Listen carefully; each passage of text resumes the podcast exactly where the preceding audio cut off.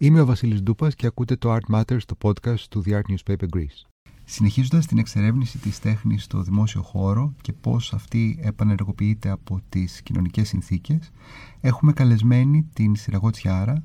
Η Συραγό είναι αναπληρώτρια διευθύντρια στο Μουσείο Σύγχρονης Τέχνης του Μόμους στη Θεσσαλονίκη και διευθύντρια της Βιενάλης Θεσσαλονίκης. Γεια σου Βασίλη. Χαίρομαι πολύ που είσαι κοντά μας. Και εγώ το ίδιο. Και ε, που είμαστε και κοντά. Ναι, και κοντά όντως. Είμαστε στο στούντιο. Ε, είμαστε στην ουρά της πανδημίας, οπότε δεν έχει τελείως εξαφανιστεί η πανδημία, αλλά ήταν κάτι που άλλαξε τρομερά τον τρόπο που και τα μουσεία, αλλά και ο δημόσιος χώρος ναι. ε, επανεργοποιήθηκε. Και αρχίσαμε να συζητάμε και τον ψηφιακό χώρο ως δημόσιο χώρο, με έναν Ακριβώς. άλλον τρόπο. Ήταν και είναι ακόμη πολύ περίεργη, πολύ διαφορετική αυτή η εποχή. Συνέχεια έχω την αίσθηση ότι καλούμαστε να προσαρμοστούμε σε αλλεπάλληλες κρίσεις, έτσι, διαδοχικές, η μία μετά την άλλη και να βρούμε λύση ε, μέσα σε όλα αυτά και τρόπο να επικοινωνήσουμε, να συνεχίσουμε να υπάρχουμε και να υπάρχουμε με νόημα ενώ στα μουσεία. Η αλήθεια είναι ότι όπως σε όλους μας έπεσε σαν κεραυνό σε νεθρία. Δεν μπορείς να φανταστείς τον εαυτό σου εργαζόμενος σε ένα πολιτιστικό χώρο κλειστό, είναι ένα σοκ.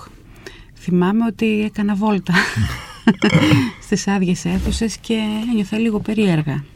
Είχε και μια προνομιακή σχέση βέβαια αυτό το να έχεις την επαφή με τα έργα τέχνης μόνος σου. Και προσαρμοστήκατε και εύκολα γιατί το ψηφιακό σας κομμάτι ναι. νομίζω ότι τράβηξε ένα διαφορετικό κοινό το οποίο ελπίζω να ήρθε και στο μουσείο ή να έρχεται στο μουσείο. Βέβαια, ε, ε, καταλάβαμε ότι είναι δύο χώροι στους οποίους δουλεύει κανείς πλέον παράλληλα, όχι αναγκαστικά με την επιθυμία να τους ενώσει.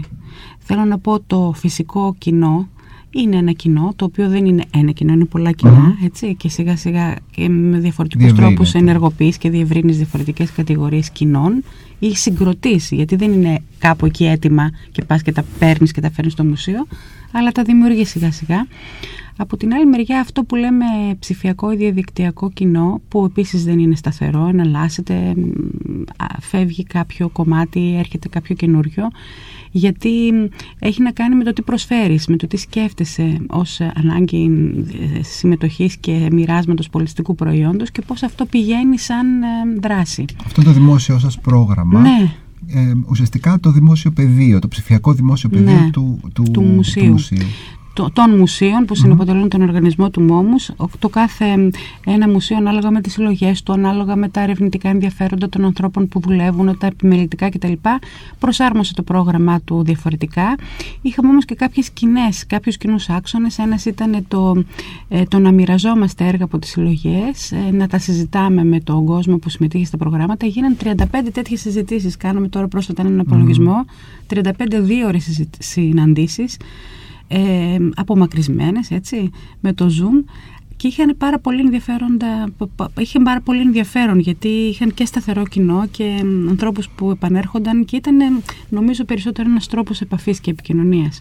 Και νομίζω και άνοιγμα δικό σας γιατί βλέπεις και ότι οι γνώμες ποικίλουν και ότι ε, εμείς σε που είμαστε στο χώρο έχουμε μία κατεύθυνση, έναν τρόπο να βλέπουμε τα πράγματα και ξαφνικά βλέπεις κάποιον ο οποίος έχει ένα πολύ πιο φρέσκο μάτι. Φτάνει να είσαι ανοιχτός και ναι. έτοιμος.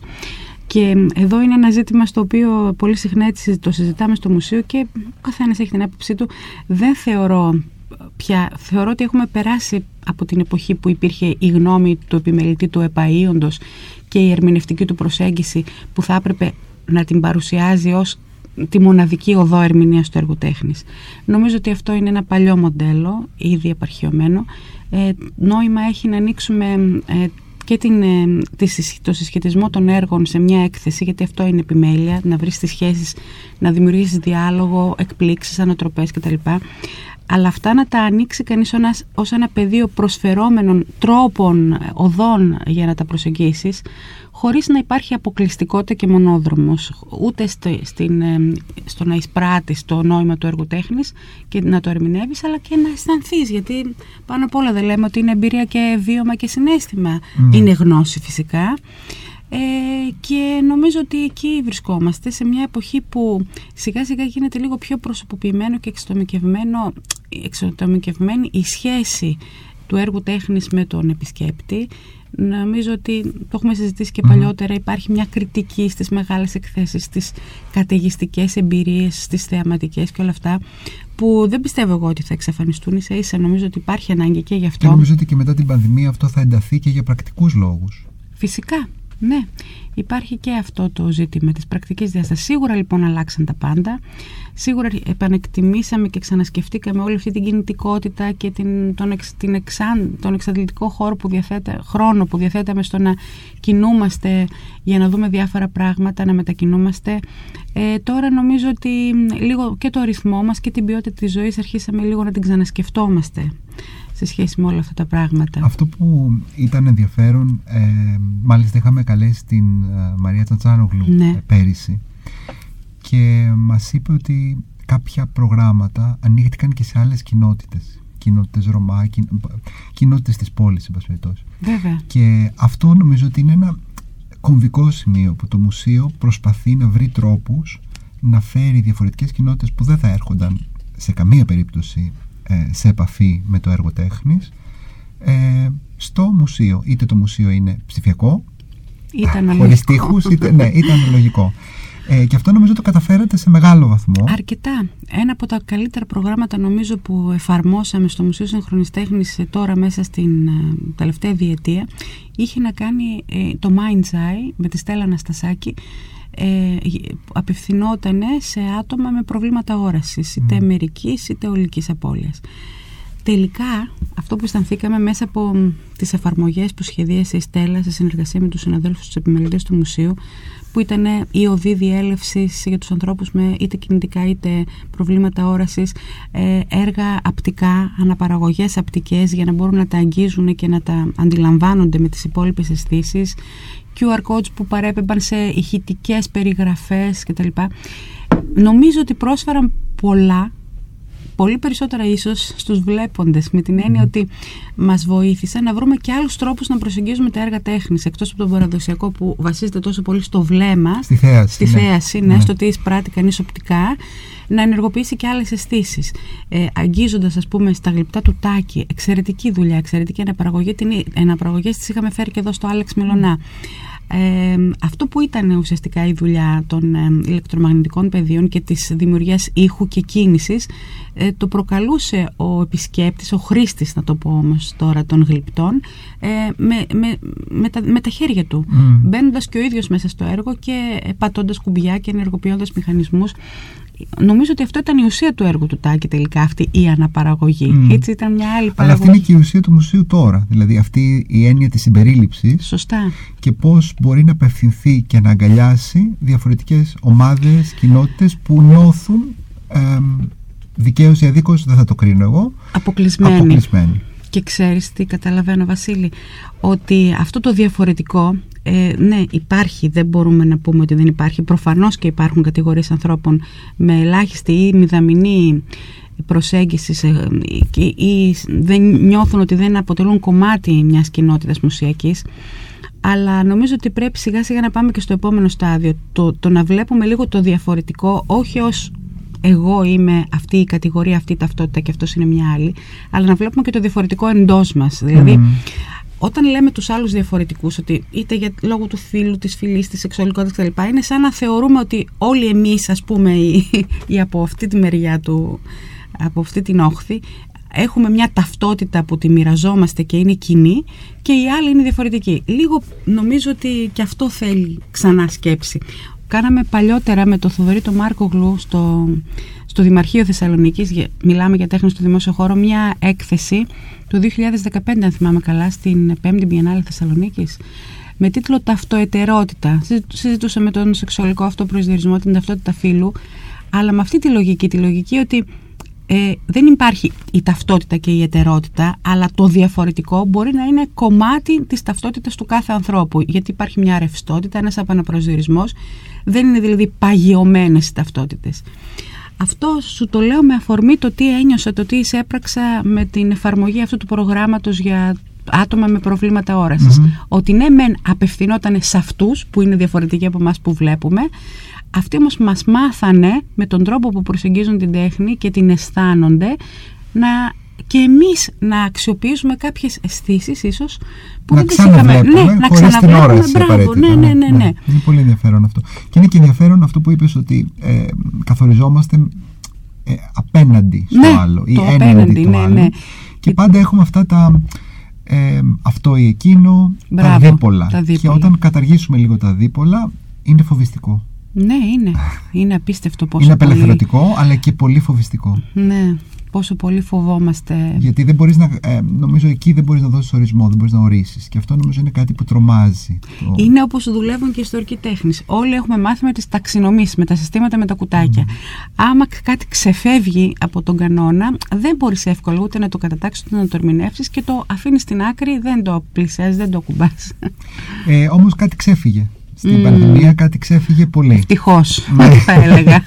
ε, ενώ ήμασταν εν μέσω μιας παγκόσμιας υγειονομικής κρίσης και με τρομερή φοβία και συλλογική αλλά και σε προσωπικό επίπεδο ξαφνικά ε, ένα κίνημα το οποίο ε, υπήρχε στην Αμερική για πάρα πάρα πολλά χρόνια και περασπιζόταν τα ε, δικαιώματα των όχι μόνο των Αφροαμερικανών των μαύρων. Έγινε έκρηξη. Έκρηξη, ναι. Έγινε ένα, ένα, ένα σημείο σταθμός. Ε, θες να μας πεις λίγο, αναφέρομαι προφανώς στο Black Lives Matter. Ναι, βέβαια. Με απασχόλησε και εμένα όπως πάρα πολλούς νομίζω που δουλεύουμε και στην τέχνη αλλά και στο δημόσιο χώρο, στη σχέση της τέχνης με το δημόσιο χώρο αυτή η έκρηξη. Ήταν όλο, ε, νομίζω ότι ξεκίνησε λίγο το καλοκαίρι, όχι ξεκίνησε, κορυφώθηκε θα έλεγα το καλοκαίρι του 20, τον, ε, λίγο μετά την ε, δολοφονία του George Floyd. Ε, και υπήρχε βέβαια από, νομίζω από τις αρχές της δεκαετίας του 2010 και μετά ως ένας τρόπος ε, διαμαρτυρίας και διεκδίκησης δικαιωμάτων και ε, καταγγελίας της ε, συστημικής, του συστημικού ρατσισμού. Ωστόσο, ε, αμέσως μετά αυτή τη δολοφονία ε, ενεργοποιήθηκαν πάρα πολλοί πόλοι και στην Ευρώπη και στην Αμερική. Τα κινήματα αυτά διαμαρτυρίας κατέκλυσαν το δημόσιο χώρο όντως όπως περιγράφεις μέσα σε συνθήκες περιοριστικές λόγω της πανδημίας και αυτό είχε μια πολύ μεγάλη επίπτωση, ξεκίνησε αυτή η επίπτωση και νομίζω ακόμα παρακολουθούμε τις συνέπειές της και στην, στο τι υπάρχει στην ε, δημόσια μνημιακή κλειπτική της, της τέχνης στο δημόσιο χώρο αλλά και στην πολιτική των μουσείων και τη συλλεκτική πολιτική και του τρόπου που παρουσιάζουν και πλαισιώνουν ε, τις συλλογές τους. Να πούμε δύο έτσι ε, χαρακτηριστικά Προφανώς, παραδείγματα. παραδείγματα το, νομίζω το πρώτο είναι αυτό στο Bristol. Ναι, ναι, ναι, πάρα πολύ χαρακτηριστικό γιατί νομίζω ότι ήταν και μια ολοκληρωμένη ιστορία, αν θέλεις και από την πλευρά του ιστορικού τέχνης και του επιμελητή, γιατί ε, μελετούσα λίγο αυτή την ε, αποκαθήλωση αγαλμάτων, έβλεπα ότι ήταν πάρα πολλές περιπτώσεις mm-hmm. ομοσπονδιακών γλυπτών του εμφυλίου πολέμου. το άγαλμα του Edward Colston. Μιλάμε για το άγαλμα του Edward Colston. Ένας φιλάνθρωπος που έδωσε Σωστά. πολλά στην πόλη του Bristol. Βεβαίως. Ε, ο οποίος όμως έβγαλε τα χρήματά του. Η περιουσία έγινε ακριβώς με το εμπόριο σκλάβων. Έγινε με τη συμμετοχή τους σε όλες αυτές τις μεγάλες εταιρείες ε, που διακινούσαν ε, τους σκλάβους από την Αφρική στην, ε, στον δυτικό και ενώ υπήρχε αυτό το κίνημα του, της ακύρωσης της, της μνήμης ή της επαναξιολόγησης αυτής της μνήμης του Έντουαρτ Κόλστον ως ευεργέτη εδώ και κάποια χρόνια η δολοφονία αυτή ε, κατέβασε στο δρόμο τους ανθρώπους οι οποίοι... Η δολοφονία του η George δολοφονία Floyd. του George Floyd, ναι, οι οποίοι ένιωθαν ότι ε, τους προσέβαλε η ύπαρξη στο δημόσιο χώρο ενός γλυπτού που να, να, να πούμε ότι είχε στηθεί από το 1890, έτσι. Δηλαδή, μιλάμε για, ένα, για, μια, για έναν Ανδριάντα ε, Ορχάλκινο, ο οποίος υπήρχε εκεί για 130 χρόνια και ξαφνικά όχι ξαφνικά, αλλά τουλάχιστον μέσα σε σύντομο χρονικό διάστημα, η παρουσία του θεωρείται προσβλητική για μια μερίδα ανθρώπων μεγάλη. Μια πολύ μεγάλη κοινότητα ακριβώς, της πόλης. Η οποία πιστεύει ότι δεν μπορούμε πλέον να μνημονεύουμε και να υμνούμε, να εξυμνούμε προσωπικότητες οι οποίες ε, ναι μεν προσέφεραν στην πόλη, αλλά με εκμεταλλευόμενοι και βιοπραγώντας στην ουσία απέναντι σε, σε δεκάδες χιλιάδες ανθρώπους.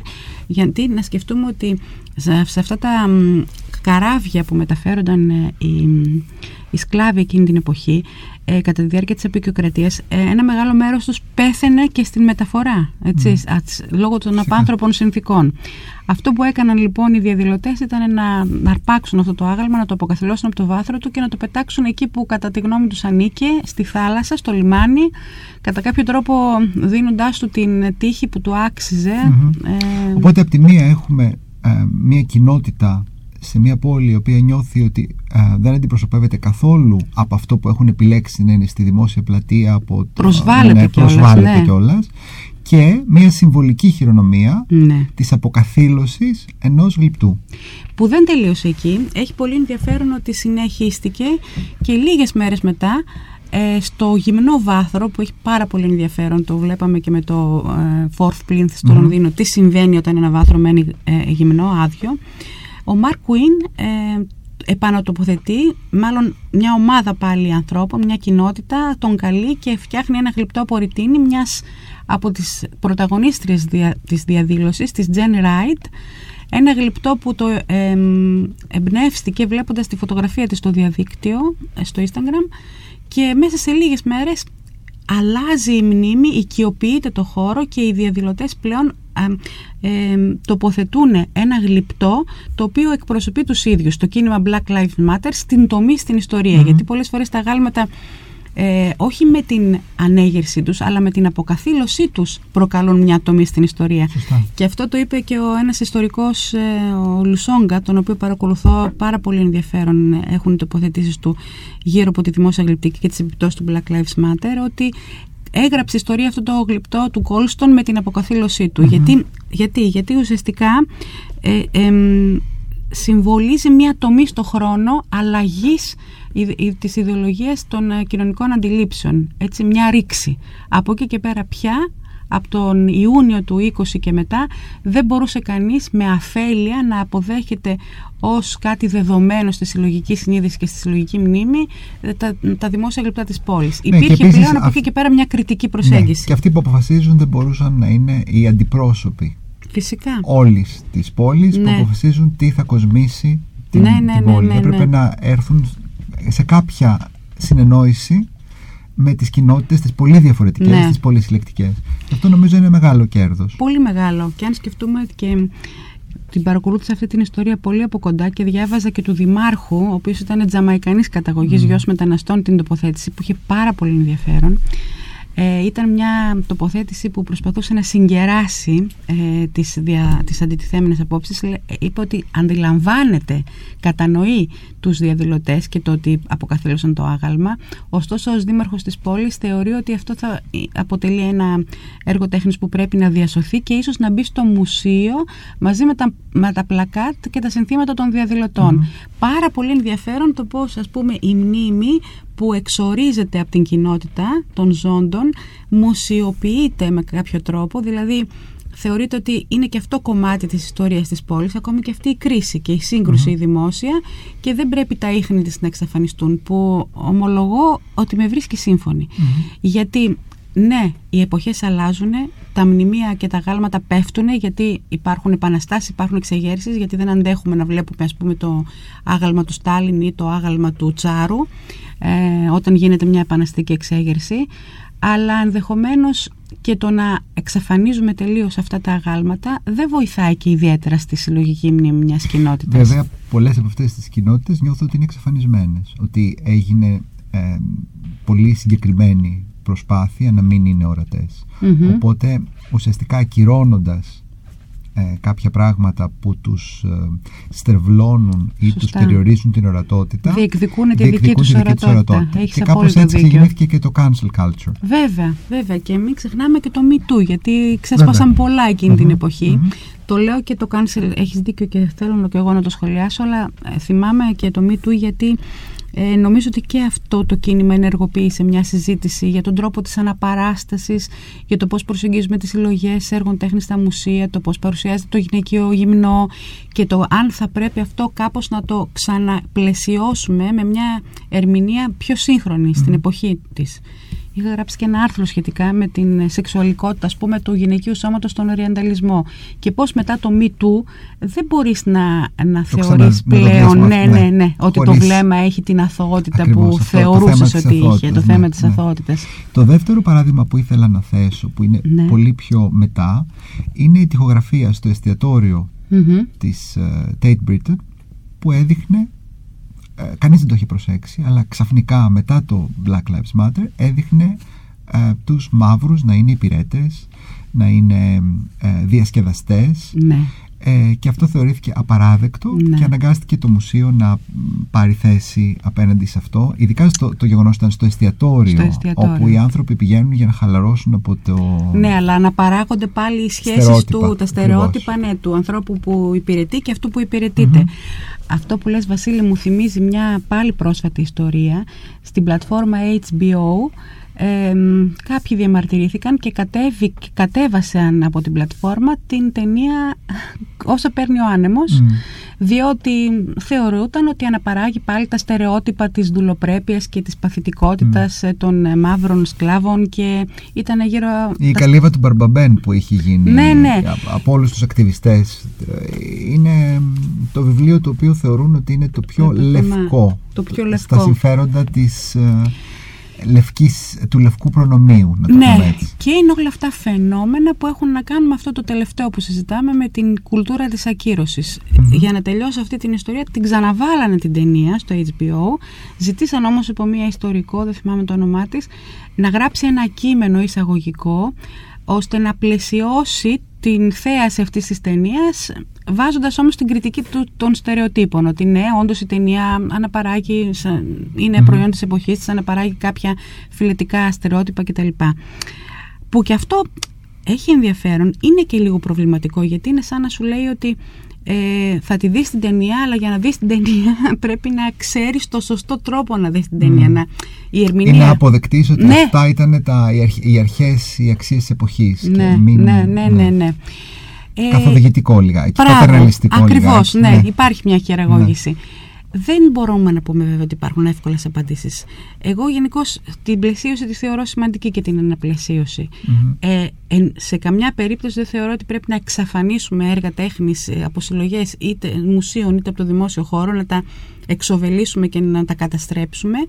Ε, αλλά νομίζω ότι πρέπει να είμαστε κριτικοί όντως να συζητάμε το βλέμμα πώς διαμορφώνεται ιστορικά, πολιτικά, ιδεολογικά, να το βλέπουμε με καινούριο τρόπο και να σου πω και κάτι, και οι ίδιοι καλλιτέχνες μας δείχνουν τον δρόμο. Οι οποίοι πολύ συχνά υπάρχουν καλλιτέχνες που ασχολούνται με αυτά τα ζητήματα, με τη δημόσια γλυπτική, που ασχολούνται με τα μνημεία, με τη μνήμη που αυτά ε, ενσωματώνουν και το κάτω πόσο είναι μια μνήμη αμφιλεγόμενη ή μια μνήμη αποδεκτή ή μια μνήμη ερωτική, ερετική, βλάσφημη και όλα. Άρα λοιπόν, ε, ίσως οι ίδιοι οι δημιουργοί μας δείχνουν τρόπους που να ξαναμπαίνουν να έχουν νόημα αυτά στην καθημερινή μας ζωή και στη σύγχρονη εποχή. Οπότε με το Black Lives Matter και με, το, ναι. με όλα αυτά ε, το cancel culture υπήρξε μια αλλαγή παραδείγματος νομίζω. Συμφωνώ. Και για τα μουσεία ναι. ε, και συγκεκριμένα για το δικό σας οργανισμό. Ε, προφανώς. Είναι ζητήματα που μας απασχολούν πάρα πολύ. Ε, δεν έχουμε φτάσει ακόμα στο σημείο να πούμε ότι ε, αλλάζουμε ας πούμε, την εκθεσιακή μας πολιτική αλλά έχουμε πάντοτε το μυαλό μας ανοιχτό στο πού απευθυνόμαστε πώς παρουσιάζουμε το προϊόν ας πούμε το καλλιτεχνικό, την καλλιτεχνική δημιουργία πώς προσεγγίζεις νέα κοινά, ποιους αποκλείς και ποιους ε, κα, καλείς να, ναι, να προσπαθείς να ναι, εμπλέξεις. Ναι. Είμαι ο Βασίλης Ντούπας και ακούτε το Art Matters, το podcast του The Art Newspaper Greece. Θεωρείς ότι γενικά τα μουσεία μετά από αυτό είναι πιο δημοκρατικά, θεωρείς ότι επιτελούν ένα άλλο ρόλο, θεωρείς ότι απλά ακολουθούν μια τάση; Εξαρτάται. Δεν μπορεί κανείς να, να απαντήσει συνολικά. Προφανώς, ε, να πω την αλήθεια, από τη μια μεριά η κοινωνική ευαισθησία, ε, η συμπεριληπτικότητα ε, ε, εμφανίζονται ως νέος κανόνας. Ωστόσο πρέπει να είμαστε λίγο προσεκτικοί και για το κομμάτι της προσχηματικής να το πω έτσι, ε, το tokenism που λέμε, δηλαδή της προσχηματικής ευαισθησίας απέναντι ε, στις μειονότητες, έτσι. Εάν δεν το έχεις στη στρατηγική σου και αν δεν σε έχει απασχολήσει και δεν συνεχίζεις να σε απασχολεί χρόνια, το ότι είναι το πολιτικά ορθό της εποχής δεν νομίζω ότι μπορεί να σε κάνει να λειτουργήσεις με δημιουργικό και ουσιαστικό Πρέπει ένα ίδρυμα, είτε ιδιωτικό είτε δημόσιο, είτε μια κολεκτίβα καλλιτεχνών, είτε οτιδήποτε, να είναι ζητήματα που το απασχολούν έτσι κι αλλιώς αυτό. Και να, συνε, να διαρωτάτε συνεχώς. Για μένα το μυστικό είναι να μην νομίζεις ότι έχεις βρει το σωστό τρόπο και ότι με αυτόν τον τρόπο θα κάνω εκθέσεις, με αυτόν τον τρόπο θα τις παρουσιάσω. Αλλά συνέχεια να είναι, να είναι κανείς σαν σφουγγάρι, να είναι δηλαδή ανοιχτός στο να απορροφά τους κραδεσμούς της κοινωνίας. Όντως υπάρχει αλλαγή παραδείγματος. Όντως υπάρχουν πάρα πολλές εντάσεις που ξεπίδησαν μέσα από τον εγκλισμό και μέσα από αυτό όλο που πάθαμε όλοι με την πανδημία και, την, και το ότι ξανασκεφτήκαμε μερικά πράγματα από την αρχή. Ζούμε σε μια περίοδο, να μην το ξεχνάμε, πολύ μεγάλης σύγκρουσης, βίας ε, και πόλωσης, έτσι, η οποία πόλωση ε, αυτή την εποχή που μιλάμε βρισκόμαστε στο πλαίσιο ενός πολέμου, έτσι, μιας εισβολής ε, της Ρωσίας στην Ουκρανία. Ε, η, θέλω να πω ότι η βία και η αντιπαράθεση είναι σε πολύ ακραία έτσι. Αυτό οδηγεί πολλές φορές στο πολιτισμός ως ε, τρόπος συνύπαρξης και ανταλλαγής ε, χωρίς όρια να πέφτει θύμα. Το ξέρουμε γιατί είναι και, και ένα κομμάτι του cancel culture για το οποίο μιλάμε. Είναι πάρα, ζητήματα στα οποία πρέπει κανείς να είναι πάρα πολύ προσεκτικός. Στο δημόσιο χώρο τα πράγματα όμως άλλαξαν μετά το Black Lives Matter. Δηλαδή στην, στη Βρετανία άλλαξαν. Ναι, πιστεύω ναι. Στην και στην Αμερική. Ήταν ήδη, ήταν ήδη πιο πολύ. Δηλαδή mm-hmm. μπορούσαν να γίνουν αλλαγές στο δημόσιο χώρο πιο πριν από ότι στο μουσείο γιατί ε, οι κοινότητες εκείνες είχαν ένα λόγο στους, στις δημόσιες πλατείες στα, ε, και αργότερα έγιναν στα μουσεία. Ε, εδώ, εδώ ξεκολουθώ να βλέπω στις πλατείες, στην πλατεία εξ αρχείων ας πούμε, βλέπω ένα πολύ ωραίο... Φυσικά. Νομίζω ότι το μνημιακό τοπίο στις ελληνικές πόλεις είναι αρκετά πλουραλιστικό.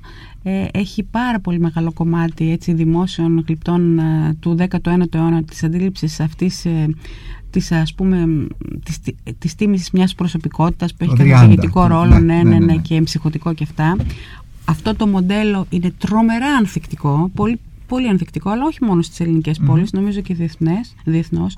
Ωστόσο παρατηρώ ότι είτε λόγω των μουσείων, είτε που προσπαθούν να μπουν στο δημόσιο χώρο εναλλακτικά, είτε λόγω διάφορων διοργανώσεων όπως είναι η Biennale, τα Festival Performances ε, και στην Αθήνα και στη Θεσσαλονίκη, βλέπουμε εναλλακτικές χρήσεις του δημόσιου χώρου. Βλέπουμε εδώ και χρόνια και του αρχιτεκτονικού τοπίου και του μνημιακού, ας πούμε του Οθωμανικού ε, τοπίου της Θεσσαλονίκης αρχιτεκτονικού, αλλά και εδώ ας πούμε στην Αθήνα βλέπει κανείς ενδιαφέρουσες συναντήσεις σύγχρονης τέχνης σε αρχαιολογικούς χώρους, σε αρχαιολογικούς τόπους.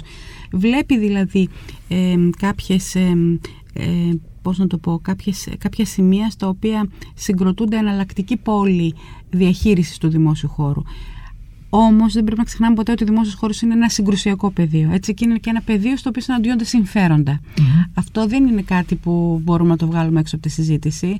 Η δημόσια τέχνη χρησιμοποιείται και έχει χρησιμοποιηθεί και στο παρελθόν και ως κομμάτι εξορισμού και ένα ανόδο των τιμών σε υποβαθμισμένες συνοικίε. Ναι, ναι. Όλα παίζουν, να πω.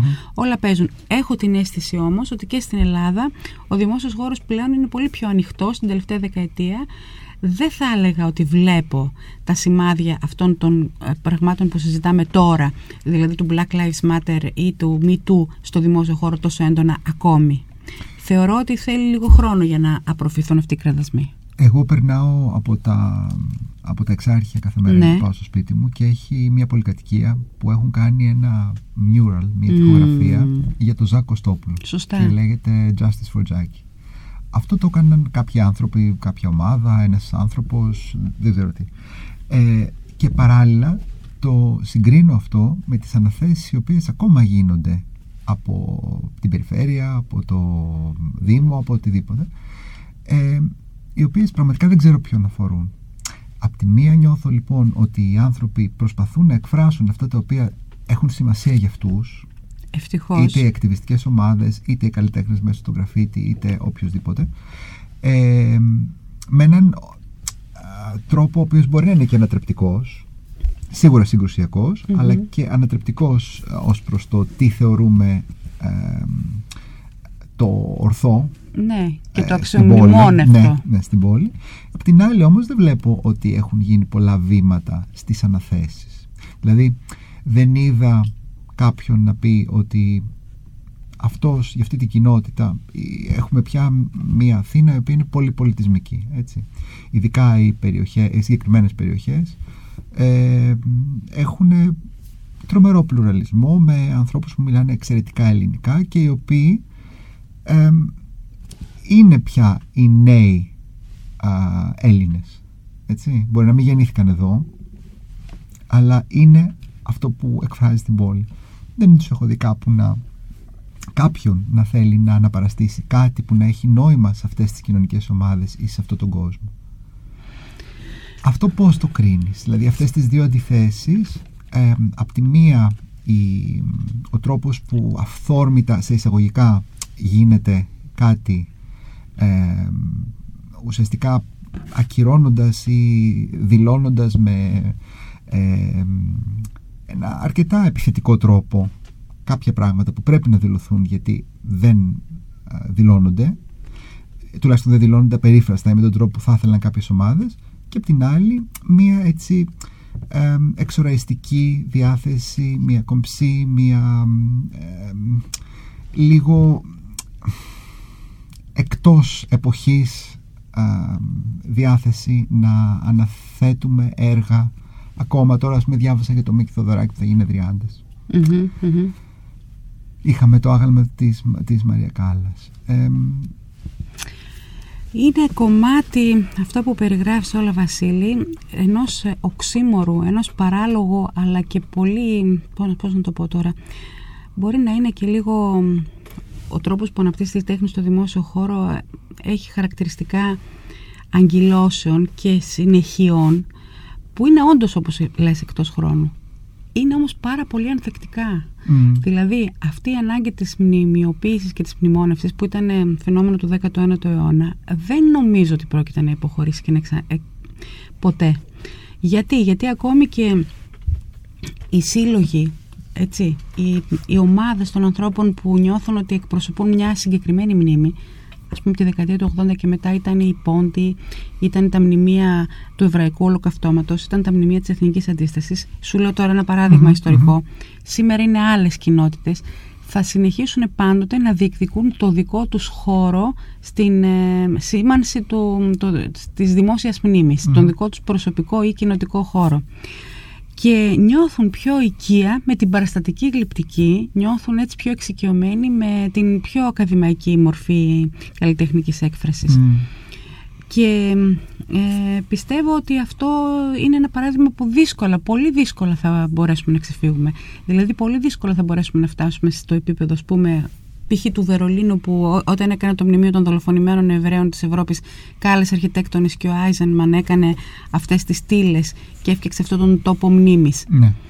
Μιλάμε για αυτό το ζήτημα. Σκέψου στη Θεσσαλονίκη τι γίνεται, που ακόμα μαλώνει η πόλη, ε, υπάρχει μια έντονη σύγκρουση για την πλατεία Ελευθερίας, ε, στην οποία υπάρχει και το μνημείο του Εβραϊκού Ολοκαυτώματος, όχι όμως προβλημένο στον βαθμό που θα έπρεπε για, τη σήμανση αυτού του χώρου που ήταν ο τόπος συγκέντρωσης των Εβραίων έτσι, και της ε, διαπόμπευσής τους και του βασανισμού τους πριν να μπουν στα τρένα και συνεχίζει σήμερα που μιλάμε να είναι ε, πάρκινγκ. Κάτι για το οποίο η πόλη ε, συγκρούεται και υπάρχει έντονη αντιπαράθεση και στα κοινωνικά δίκτυα και στα άλλου τύπου φόρα και στο Δημοτικό Συμβούλιο και δεν έχει λυθεί. Ε, ναι, σε πολύ μεγάλο βαθμό σε μερικά ζητήματα ακόμη δυστυχώς είτε οικονομικά συμφέροντα είτε τοπικές ε, πώς να το πω, συγκρούσεις δεν επιτρέπουν να προχωρήσουμε στο επόμενο βήμα. Αυτό είναι ή μήπως η μήπω ε, μιας πολιτικής συγκροτημένης Είναι και αυτό. Σχέση... Φυσικά είναι και αυτό. Ακόμη και το 1% για το οποίο συζητάμε χρόνια ολόκληρα. Ε, το οποίο θεωρητικά είναι θεσμοθετημένο. ναι, ναι, ναι, είναι ότι ο νόμος ο οποίος προβλέπει ότι το 1% του προϋπολογισμού ενός δημόσιου κτηρίου θα πρέπει να, να διατίθεται για τη δημιουργία ενός οικαστικού έργου το οποίο θα σχεδιαστεί ειδικά για αυτό το δημόσιο κτίριο. Έτσι, δεν έχω τώρα πρόχειρα... Ναι, το οποίο Συμβαίνει σπάνια, έχει συμβεί ποτέ, δεν ξέρω. Νομίζω ότι είναι απενεργοποιημένο. ναι, ναι, είναι ελάχιστες. Ε, στην Κύπρο, επειδή βρίσκομαι έτσι σε μια συνομιλία, ε, έχουν καταφέρει οι οικαστικοί, μια ομάδα οικαστικών έτσι πολύ δραστήρια, να το ενεργοποιήσουν. Γιατί υπάρχουν τα νομοθετικά εργαλεία, υπάρχει δηλαδή θεσμοθετημένο αυτό και σε εμάς, αλλά για λόγους που δεν γνωρίζω πραγματικά δεν έχει φτάσει στο σημείο να ε, επιβληθεί ναι, ως ναι. Αυτό είναι κάτι που το λέει και το ξαναλέει το εικαστικό επιμελητήριο. Σωστά δεν, το λέει. το τονίζει. Δεν ακούγεται. Όχι, δεν ακούγεται. Πρέπει όμως ε, αυτά τα ζητήματα να τα ξαναδούμε. Ε, δούλεψα πριν από 10 χρόνια και έκανα την αναδρομική έκθεση της Αθηνάς Τάχα. Ναι, αυτή είναι μια έτσι, εξαιρετική ναι, ναι, μια πραγματικά Εμείς έτσι γνωριστήκαμε. Ναι, ναι, ναι, Βασίλη που είχε κάνει 55-60, δεν θυμάμαι πόσες ακριβώς παραγγελίες, αναθέσει, υλοποίηση, έτσι, δεν λέω για πόσους διαγωνισμού mm. είχε συμμετάσχει, δημόσιας περιβαλλοντικής γλυπτικής ανάπλασης αστικού τοπίου μέσα από τη συνεργασία γλυπτικής και, ζωγραφ... Ε, και αρχιτεκτονικής. Στην, στην Αμερική. Αμερική. Βέβαια, στην Αμερική. Μια ιστορία που έχει ξεκινήσει πολλές δεκαετίες πριν και είναι σε κάθε κομιτεία, σε κάθε πολιτεία έχει το δικό της fund, Public Art Fund, και γίνεται σοβαρά, γίνεται συστηματικά με τη συνεργασία αρχιτεκτώνων, γλυπτών. Να μην ε, θεωρούμε βέβαια ότι όλα είναι τέλεια, γιατί και με την Αθηνά που συζητούσαμε και παρατηρώντας και την πορεία πολλών έργων της σε πλατείες, σε πάρκα, έβλεπα ότι και εκεί υπήρχε το ζήτημα της συντήρησης ή της έλλειψης συντήρησης και πολλά από τα έργα της, κάποια μάλλον από τα έργα της είχαν υποστεί ανεπανόρθωτες φθορές και καταστροφές αλλά αυτό όλο σαν μια πρακτική ε, μπορεί κανείς σποραδικά να το δει σε ελληνικές πόλεις. Ένα πολύ ενδιαφέρον παράδειγμα είναι ο γλυπτός ποταμός της Νέλας Γκόλαντα στην ε, Λάρισα αλλά και στην, ε, ε, στη Γλυφάδα η διαμόρφωση του, του, του παραλιακού μετόπου ή ακόμη και το, το παραλιακό μέτωπο στη Θεσσαλονίκη που έχει βραβευθεί με την, του κόμμο και του πρόδρομου Νικηφορίδη την ανάπλαση. Υπάρχουν μεμονωμένα παραδείγματα προφανώς και μάλιστα βλέπει κανείς ότι οι πολίτες τα αγκαλιάζουν. Δηλαδή ε, η νέα παραλία της Θεσσαλονίκης είναι ο, ο νέος τόπος κοινωνικότητας τα τελευταία δέκα χρόνια για τους Θεσσαλονικείς που κάνουν και τη βόλτα και το πιο ψηφιακό δηλαδή...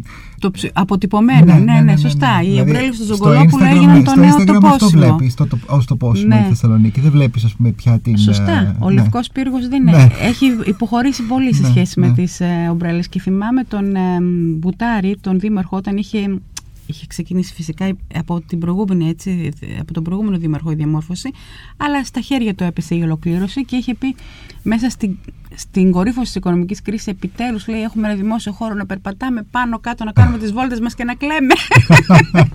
Γιατί όντως ήταν μια πολύ δύσκολη περίοδος και συνεχίζει να είναι. Άρα λοιπόν όντως υπάρχουν μεμονωμένα και αποσπασματικά και πολύ πετυχημένα παραδείγματα. Θα δούμε τώρα τι θα γίνει και με το ελληνικό, έχω μεγάλη αλλά ε, δεν υπάρχει όπως είπες πολύ σωστά μια συνολική πολιτική, έτσι, μια στρατηγική η οποία δεν είπαμε ότι πρέπει να εφαρμόζεται παντού το ίδιο αλλά κανείς πρέπει να κάνει μελέτη, να υπάρχουν πλέον μοντέλα για το πώς α, αναδιαμορφώνεται μια πόλη, το κέντρο της, α, λαμβάνοντας υπόψη τις ανάγκες των κατοίκων και ότι οι κάτοικοι δεν είναι ένα πράγμα, είναι διαφορετικές κατηγορίες όπως λέγαμε πριν. ότι ε, μετά την πανδημία μάλλον η πανδημία μας έδειξε το δρόμο ότι τελικά ο δημόσιος χώρος είναι ε, τρομακτικά σημαντικός για τους πολίτες και άρα ε, αυτό θα ενεργοποιήσει ξανά το δημόσιο χώρο και θα υπάρξει ενός ε, είδους πολιτική ή τέλος πάντων μια πολιτική συζήτηση ε, αυτό θα ήταν ο στόχος και αυτό, και αυτό είναι κάτι το οποίο και σένα και εμένα και πολύ κόσμο μας ενδιαφέρει και το συζητάμε και το παλεύουμε. Δεν ευελπιστώ όμως, Βασίλη, ότι αυτό θα γίνει μια συνολική αλλαγή παραδείγματος. Μακάρι να διαψευστώ. Ε, θεωρώ ότι ε, είναι δύσκολο στην χώρα μας ε, να συγκροτηθούν και να υπηρετηθούν κάποιες έτσι, γενικές αρχές, έστω και κοινά αποδεκτές, με μια συνέχεια. Με μια συνέχεια, γιατί βλέπει κανείς κατά καιρούς, ότι γίνονται προσπάθειες, ότι αλλάζουν ας πούμε, οι δημοτικές αρχές για παράδειγμα. Κάτι πολύ απλό που φυσικά σε μια δημοκρατική κοινωνία ζούμε και αλλάζουν ε, και ακυρώνουν ε, ακόμη και κάποια θετικά που μπορεί να κάνουν οι προκάτοχοί τους. Η άποψη της, η αντίληψη της συνέχειας για το δημόσιο όφελος, αν δεν προταχθεί αυτό, ε, δεν πρόκειται νομίζω να δούμε mm. πολιτικές με κάποια σταθερότητα και με αποτελέσματα αυτά. Ναι, θα συνεχίσουν να γίνονται πράγματα, αλλά θα συνεχίσουν να γίνονται και καταστροφές. Ακόμα σου είπα τώρα πούμε, για τη Θεσσαλονίκη δύο χαρακτηριστικά παραδείγματα. Από τη μια την παραλία και στην άλλη άκρη της παραλίας κοντά στο λιμάνι, τι γίνεται με την πλατεία Ελευθερίας. Που είναι ένα. Είναι ντροπή, ας πούμε, έτσι. Είναι ντροπή για τους πολίτες να βλέπουν ότι συνεχίζει αυτό το πράγμα να είναι πάρκινγκ. Γίνονται κάποιες μελέτες να δούμε τι θα γίνει. Ναι. Ε, Ξαναγυρνώντας το πώς το Black Lives Matter άλλαξε το, τον τρόπο που βλέπουμε τα μουσεία και το δημόσιο χώρο φυσικά, αλλά ε, τώρα μιλάω και για τα μουσεία και για την ηθική των ναι, μουσείων, η οποία δεν έχει μόνο να κάνει με τους ανθρώπους που δίνουν τα χρήματα, έχει να κάνει και με το ηθικό πλαίσιο. Το τι, τι, τι αξίζει να μπει, τι πρέπει να μπει, τι πρέπει να προταχθεί, εν πάση περιπτώσει. Βέβαια. Ε, τον με... κανόνα του δυτικού Ακριβώς. άνδρα. Ναι. ναι. Ναι, Που αλλάζει αυτό και καταρρύπτεται ναι, αλλάζει. Ε, έντονα νομίζω. Βέβαια, το βλέπω να αλλάζει. Βλέπω να έχει να κάνει με το να ξαναδούμε τις συλλογές μας, ποιον εκπροσωπούν, ποιος απεικονίζεται. Ε, δεν μπορούμε να επιστρέψουμε πολύ εύκολα στο παρελθόν και να αλλάξουμε τον τρόπο που φτιάχναμε τότε τις συλλογές. Μπορούμε όμως το σήμερα να δούμε ε, τι παρουσιάζουμε, για ποιον εκθέτουμε και ποιον συμπεριλαμβάνουμε ή όχι. Οπότε να απευθυνθούμε σε κοινότητες ε, φιλετικά, έτσι όχι τη κυρίαρχη mm. ενδεχομένως ή και σεξουαλικά. Μιλούσες προηγουμένως για τον Ζακ Κωστόπουλο. Και μου είπες σε αυτό το πολύ ενδιαφέρον παράδειγμα από, την, από τα εξάρχεια. Ε, η περίπτωση αυτή του Ζακ Κωστόπουλου, κατά τη γνώμη μου, έπαιξε ή παίζει ε, συγχρόνως και στο θεσμικό και στο εξωθεσμικό περιβάλλον. Γιατί; Την ίδια εποχή τώρα τελείωσε, είχαμε την Φωτομπιενάλε στη Θεσσαλονίκη. Ένα από τα έργα της Φωτομπιενάλε, πάρα πολύ ενδιαφέρον πραγματικά, ήταν μια, ένα φωτογραφικό, μια φωτογραφική τεκμηρίωση της συγκρότησης της περσόνα τους, της Τζάκι Ο, όπως ο ίδιος το έκανε στο Instagram με εικόνες και κείμενα, πραγματικά ένα από τα πιο συγκινητικά και ενδιαφέροντα έργα. Και φαντάζομαι ότι ήταν και η έκθεση η οποία είχε πάρα πολύ κόσμο. Είχε, πραγματικά και συγκίνησε και προβλημάτισε. Βασίλη, σου λέω ειλικρινά ότι από τις πιο για μένα, ας πούμε έτσι, σπουδαίες στιγμές τον τελευταίο καιρό ήταν που έβλεπα οικογένειες. Έβλεπα μια μάνα με το παιδί της να διαβάζει τις, τα κείμενα που είχε γράψει ο Ζακ Κωστόπουλος και περιέγραφε το, τη δική του ας πούμε, σχέση με την οικογένειά του και πόσο ο πατέρας το αποδέχτηκε πολύ γρήγορα και δεν είχε πρόβλημα και μία από τις μεγαλύτερες, όπως έλεγε ο ίδιος, διάβαζα, ε, ικανοποίηση που είχε πάρει ήταν να περπατάει με τα ψιλοτάκουνα στο ξύλινο, ε, ε, πώς το λένε, δάπεδο του πατρικού του σπιτιού. Τέλος πάντων, αυτά πραγματικά ήταν πολύ συγκινητικά, αλλά και το γεγονός σου λέω ότι ανοίγουν στην κλασική οικογένεια, την ετεροσεξουαλική, στην παραδοσιακή, στον πυρήνα, που βλέπει και ότι υπάρχει και αυτό, ότι είναι Εγώ μια αυτό ανθρώπινη θεωρώ σχέση. Είναι πολύ σημαντικό είναι ότι αυτή η έκθεση έγινε στα πλαίσια μιας μεγάλης διοργάνωσης που ήταν και κάτω από το, την ομπρέλα του Μόμους. Ναι, και εγώ το ίδιο. Αυτό δηλαδή δίνει ένα τεράστιο μήνυμα στο μέσο πολίτη που είναι προϊόν ναι. αυτών των ε, λίγο πιο παροχημένο να πω, συντηρητικό να πω, δεν ξέρω, δεν θέλω να το χρωματίσω, ε, πεπιθήσεων. Και αυτό εκεί μπορεί να αλλάξει, να το δει αυτό λίγο διαφορετικά. Αυτό πιστεύω κι εγώ. Μπορεί να παίρνει χρόνο. Νιώθω όμως ότι και η δουλειά που έχουμε κάνει στα ζητήματα φύλου, ταυτότητας, χρόνια τώρα στη Θεσσαλονίκη και στο, και στο Κέντρο Σύγχρονης Τέχνης και στο Μουσείο, μπε, βάζουμε σιγά σιγά κάποια λιθαράκια. Δηλαδή, Όντως οι άνθρωποι, η, η μεγάλη τους πλειοψηφία, η Θεσσαλονίκη, είναι μια πόλη συντηρητική, το ξέρουμε πολύ καλά. Έχει όμως πολλά επίπεδα, δεν είναι μία έτσι. Κατά καιρούς ενεργοποιούνται τα πιο σκληρά της στοιχεία, που είναι ο συντηρητισμός, η σχέση με την εκκλησία, η καθοδήγηση των ανθρώπων από τις θρησκευτικές τους πεπιθήσεις ή ξέρω εγώ, τα ρατσιστικά. Ε, ε, ε, Ένστικτα, ναι. ναι, ναι κατά καιρούς βγαίνει λίγο ένα πιο ανοιχτό πρόσωπο. πρόσωπο. Ναι.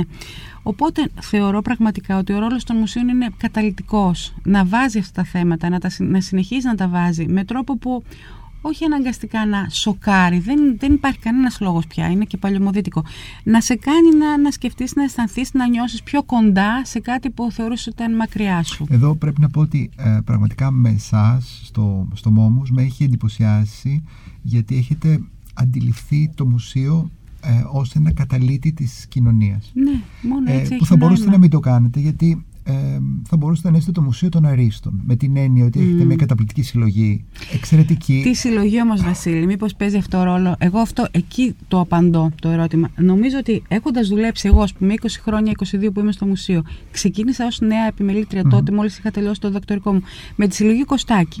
Έτσι, μια συλλογή όμως έργων καλλιτεχνών, οι οποίοι πολλοί από αυτούς εξοντώθηκαν, ε, δολοφονήθηκαν ε, για τις αντιλήψεις τους και για το ότι προσπάθησαν μέσω της τέχνης τους να αλλάξουν την κοινωνία. Ανεξάρτητα από το αν κάνει συμφωνεί ή όχι σίγουρα, με τις ιδεολογικές Σίγουρα. Τους. Απλά λέω ότι ως οργανισμός ναι. θα μπορούσατε να, να είστε... Ε, να επαφίεστε στις δάφνες σας και ναι. να λέτε έχουμε αυτή την καταπληκτική συλλογή την οποία τη δανείζουμε σε σπουδαία μουσεία του εξωτερικού ε, θα δείξουμε αυτό τώρα και θα το πλαισιώσουμε με κάποια κείμενα της εποχής και τα λοιπά και αυτός είναι ο ρόλος δηλαδή μια νέου τύπου α, αριστεία να το ναι, πω ναι, έτσι. ναι, ναι, και εσείς ναι. δεν κάνετε καθόλου αυτό αλλά κάνετε ε, δημιουργείτε, προσπαθείτε να δημιουργήσετε ένα παράδειγμα κοινωνικού μουσείου ενό, ενός μουσείου ανοιχτού για την κοινωνία και τις διαφορετικές κοινότητες της πόλης. Άρα παίζετε και ένα ρόλο ουσιαστικά δημοκρατικό. Ε, ναι, φυσικά. ε, Έτσι και αυτό πιστεύω. δεν είναι αυτονόητο Όχι, δεν είναι. Έχεις απόλυτο δίκιο. ειδικά στη χώρα μας και στην Αθήνα ακόμα Μμμ, μμμ. Ναι. Ναι, όντως. το μουσείο που δεν είναι, όπως είπαμε τώρα, πια ένα μουσείο, αλλά είναι ένας οργανισμός, ίσως ακριβώς επειδή ε, η πολυσυλλεκτικότητα, οι διαφορετικές εμπειρίες και οι διαφορετικές ε, εκκινήσεις, αφετηρίες ε, των συλλογών. Έχουμε την ιστορία του Μακεδονικού Μουσείου Σύγχρονης mm-hmm. Τέχνης μέσα στα σπλάχνα μας, που ήταν το πρώτο ουσιαστικά μουσείο σύγχρονης τέχνης της χώρας. Φτιαγμένο από πολίτες, φτιαγμένο από ανθρώπους που πίστευαν πολύ σε αυτό στη δεκαετία του 70. Ε, Νομίζω ότι επειδή για να υπάρξουμε ήμασταν υποχρεωμένοι να σεβαστούμε ο ένας το story του άλλου και να δούμε πώς θα μπορέσουμε αυτές τις διαφορετικές καταγωγές και εμπειρίες να τις Συγκεράσετε. συγκεράσουμε. Ναι, ναι. Ίσως και αυτό μας βοήθησε στο να είμαστε ανοιχτοί. Ναι, και δεν υπάρχουν και να το πούμε και αλλιώς, δεν υπάρχουν, δεν διακυβεύονται και τα τεράστια οικονομικά συμφέροντα στη Θεσσαλονίκη, δεν υπάρχουν τα τεράστια budget. Και αυτό το Αυτό λέω. ισχύει και για την Αθήνα, δεν είναι. Νομίζω ότι είναι θέμα στάσης και. Μπορεί, μπορεί να είναι θέμα στάσης. Σκέψης απέναντι στα, στα, Στα πράγματα, πράγματα. έξω τι έχεις, Ναι, ναι, ναι. Ε, Κλείνοντας, θέλω να μας πεις λίγο τι, τι κάνεις τώρα, αυτή την περίοδο, με τι θα Μμμ. ασχοληθείς, τι είναι αυτό που σε απασχολεί πολύ ως, σε, σε επίπεδο επιμελητικής σκέψης. Ναι. Ένα πράγμα που χαίρομαι πολύ τον τελευταίο καιρό και είναι το παιδάκι μας, ένα από τα παιδάκια μας της πανδημίας είναι αυτή η έκθεση που θα εγκαινιάσουμε τώρα σε λίγο με τίτλο Κοινό κτήμα. Δεν είναι έκθεση που έχει ας πούμε ένα ισχυρό concept, θα έλεγα ότι δεν έχει κανένα concept. Για την ακρίβεια είναι τα έργα που δωρήθηκαν στο ΜΟΜΟΥΣ, ε, το Μουσείο Σύγχρονης Τέχνης, τα τελευταία τρία χρόνια, από τότε που έγινε ο οργανισμός μέχρι σήμερα, στο Ισόγειο, οι δωρεές, και στον πρώτο όροφο, τον επόμενο μήνα ολοκληρώνεται το δεύτερο μέρος, οι αγορές. Και είναι ο τρόπος που αξιοποιήσαμε τα πρώτα 80 χιλιάρικα που μας έδωσε το Υπουργείο Πολιτισμού μετά την αγορά της συλλογής Κωστάκη 22 χρόνια. Είναι η πρώτη φορά που έχουμε αυτό το έστω και μικρό ποσό να διαχειριστούμε για να ενισχύσουμε την καλλιτεχνική κοινότητα αλλά και για να εμπλουτίσουμε τις συλλογές μας. Και θέλω πάρα πολύ πραγματικά να δω ποιες θα είναι οι αντιδράσεις του κόσμου. Στις σε αυτή- επιλογές που κάνατε για το τι θα αγοράσετε. Ναι, μπράβο. Έπαιξε ρόλο το... Καταρχήν δεν ξέρω πότε έγινε το, το, το πλαίσιο, πότε υποβάλλετε τις προτάσεις Ολοκληρώθηκε κτλ. πέρυσι, Ωραία. μέσα στον κορονοϊό. Το Black Lives Matter έπαιξε, έπαιξε ρόλο; Στις, στις αποφάσεις σας, δηλαδή η συμπερίληψη και η έννοια της, ε, το να να αντιπροσωπεύονται και διαφορετικοί άνθρωποι από διαφορετικές κοινότητες, καλλιτέχνες εννοώ, από διαφορετικές κοινότητες. Ναι. Ήταν κάτι που το λάβατε υπόψη Βεβαίως. ή ήταν απλά ότι αυτός έχει κάνει την καλύτερη του δουλειά, άρα θέλουμε να την αγοράσουμε επειδή είναι στο πλαίσιο της, ε, του έργου του ένα ωραίο παράδειγμα. Όχι. Ήταν συνάρτηση πολλών κριτηρίων. Δεν θα σου έλεγα ότι αυτό που είπες στο δεύτερο δεν ίσχυσε. Μμμ. Υπήρχαν και περιπτώσεις που επιλέξαμε με αυτό το κριτήριο. Αλλά ε, το βασικό μας νομίζω ότι είναι το άνοιγμα σε διαφορετικές προσεγγίσεις και το να μπουν περισσότερες φωνές. Μμ.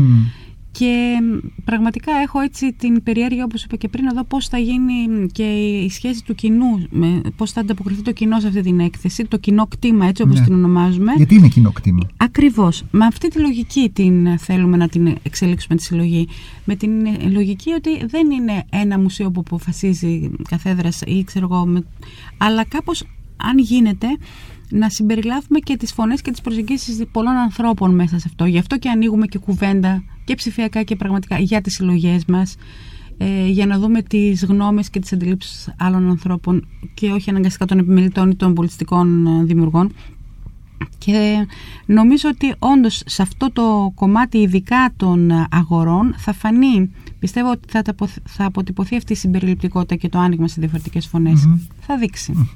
Οπότε αυτό είναι τώρα άμεσο και ναι. εσύ ε, θέλεις να ασχοληθείς περισσότερο με τη Γενικά με, ενδιαφέρει πάρα ναι. πολύ όντως ε, και η ιστορικότητα των συλλογών ε, να, να καταλάβω κι εγώ δηλαδή πώς συγκροτούνται σε διαφορετικές εποχές με τι κριτήρια είναι κάτι που μου αρέσει πάρα πολύ τον τελευταίο καιρό που το δουλεύω ε, με αφορμή και όλα μια δουλειά που είχα κάνει λίγο πριν τον κορονοϊό όταν είχα τελειώσει στη Λάρισα στη Δημοτική Πινακοθήκη που ξαναδούλεψα μια ιστορική συλλογή, τη συλλογή Κατσίγρα του 19ου και του 20ου αιώνα και προσπάθησα να τη φέρω στο σήμερα, να βρω τρόπους δηλαδή και κλειδιά επικοινωνίας που αυτή η συλλογή να έχει νόημα για το σύγχρονο πολίτη και τον κάτοικο της πόλης και τον επισκέπτη του Ιδρύματος και αυτό είναι κάτι που μου άρεσε πάρα πολύ και πραγματικά ίσως είναι και η εποχή που περνάμε που κανείς θέλει να κρατηθεί και από κάποιες σταθερές mm. αρχές και οι συλλογές καλός ή κακός μας, μας δίνουν αυτό ένα, ένα πλαίσιο έτσι να κινηθούμε και ένα πλαίσιο σταθερότητας το οποίο όμως δεν μπορεί να, να είναι παγιωμένο με όλα αυτά που γίνονται γύρω μας. Και για μένα είναι πρόκληση το να δω πώς μια συλλογή ιστορική, παλαιότερη μπορεί να ενεργοποιηθεί στο σήμερα και πώς βάζεις μέσα και νέους καλλιτέχνες ενδεχομένως να συνομιλήσουν με παλαιότερα Όλα αυτά με ενδιαφέρουν πολύ και νομίζω ότι στο μέλλον θα ασχοληθώ πολύ με αυτό. Όπως επίσης και η διδασκαλία περισσότερο. Είχα δουλέψει για 3-4 χρόνια στο Πανεπιστήμιο της Θεσσαλίας συστηματικά διδάσκοντας. Από τότε κράτησα μια σχέση όχι μόνο με αυτό αλλά και με άλλους έτσι, χώρους. Ή έβγαλα και το βιβλίο μου για την επιμέλεια ναι. μέσα στον κορονοϊό οπότε όλα αυτά λίγο με κάνουν και εμένα να αλλάζω και θέση. Χαίρομαι πολύ που τα είπαμε. Νομίζω ότι καλύψαμε ένα μεγάλο εύρος ε, από την ηθική των μουσείων μέχρι το cancel culture και ε, κυρίως το τι κάνουμε εμείς ως θεατές και ποιοι, που είμαστε και ποιοι αντιπροσωπεύονται από, τις, ε, από, από τα μουσεία και ποια είναι τα μουσεία του, για τα οποία μιλάμε. Ποια είναι η λογική πίσω από το να υπάρχει ένα μουσείο, ειδικά ένα δημόσιο μουσείο. Σωστά. Σε ευχαριστώ πολύ και εγώ, Βασίλη, για τη συζήτηση. Πολύ το χάρηκα όπως πάντοτε μαζί σου. Ευχαριστώ πολύ. να είσαι καλά.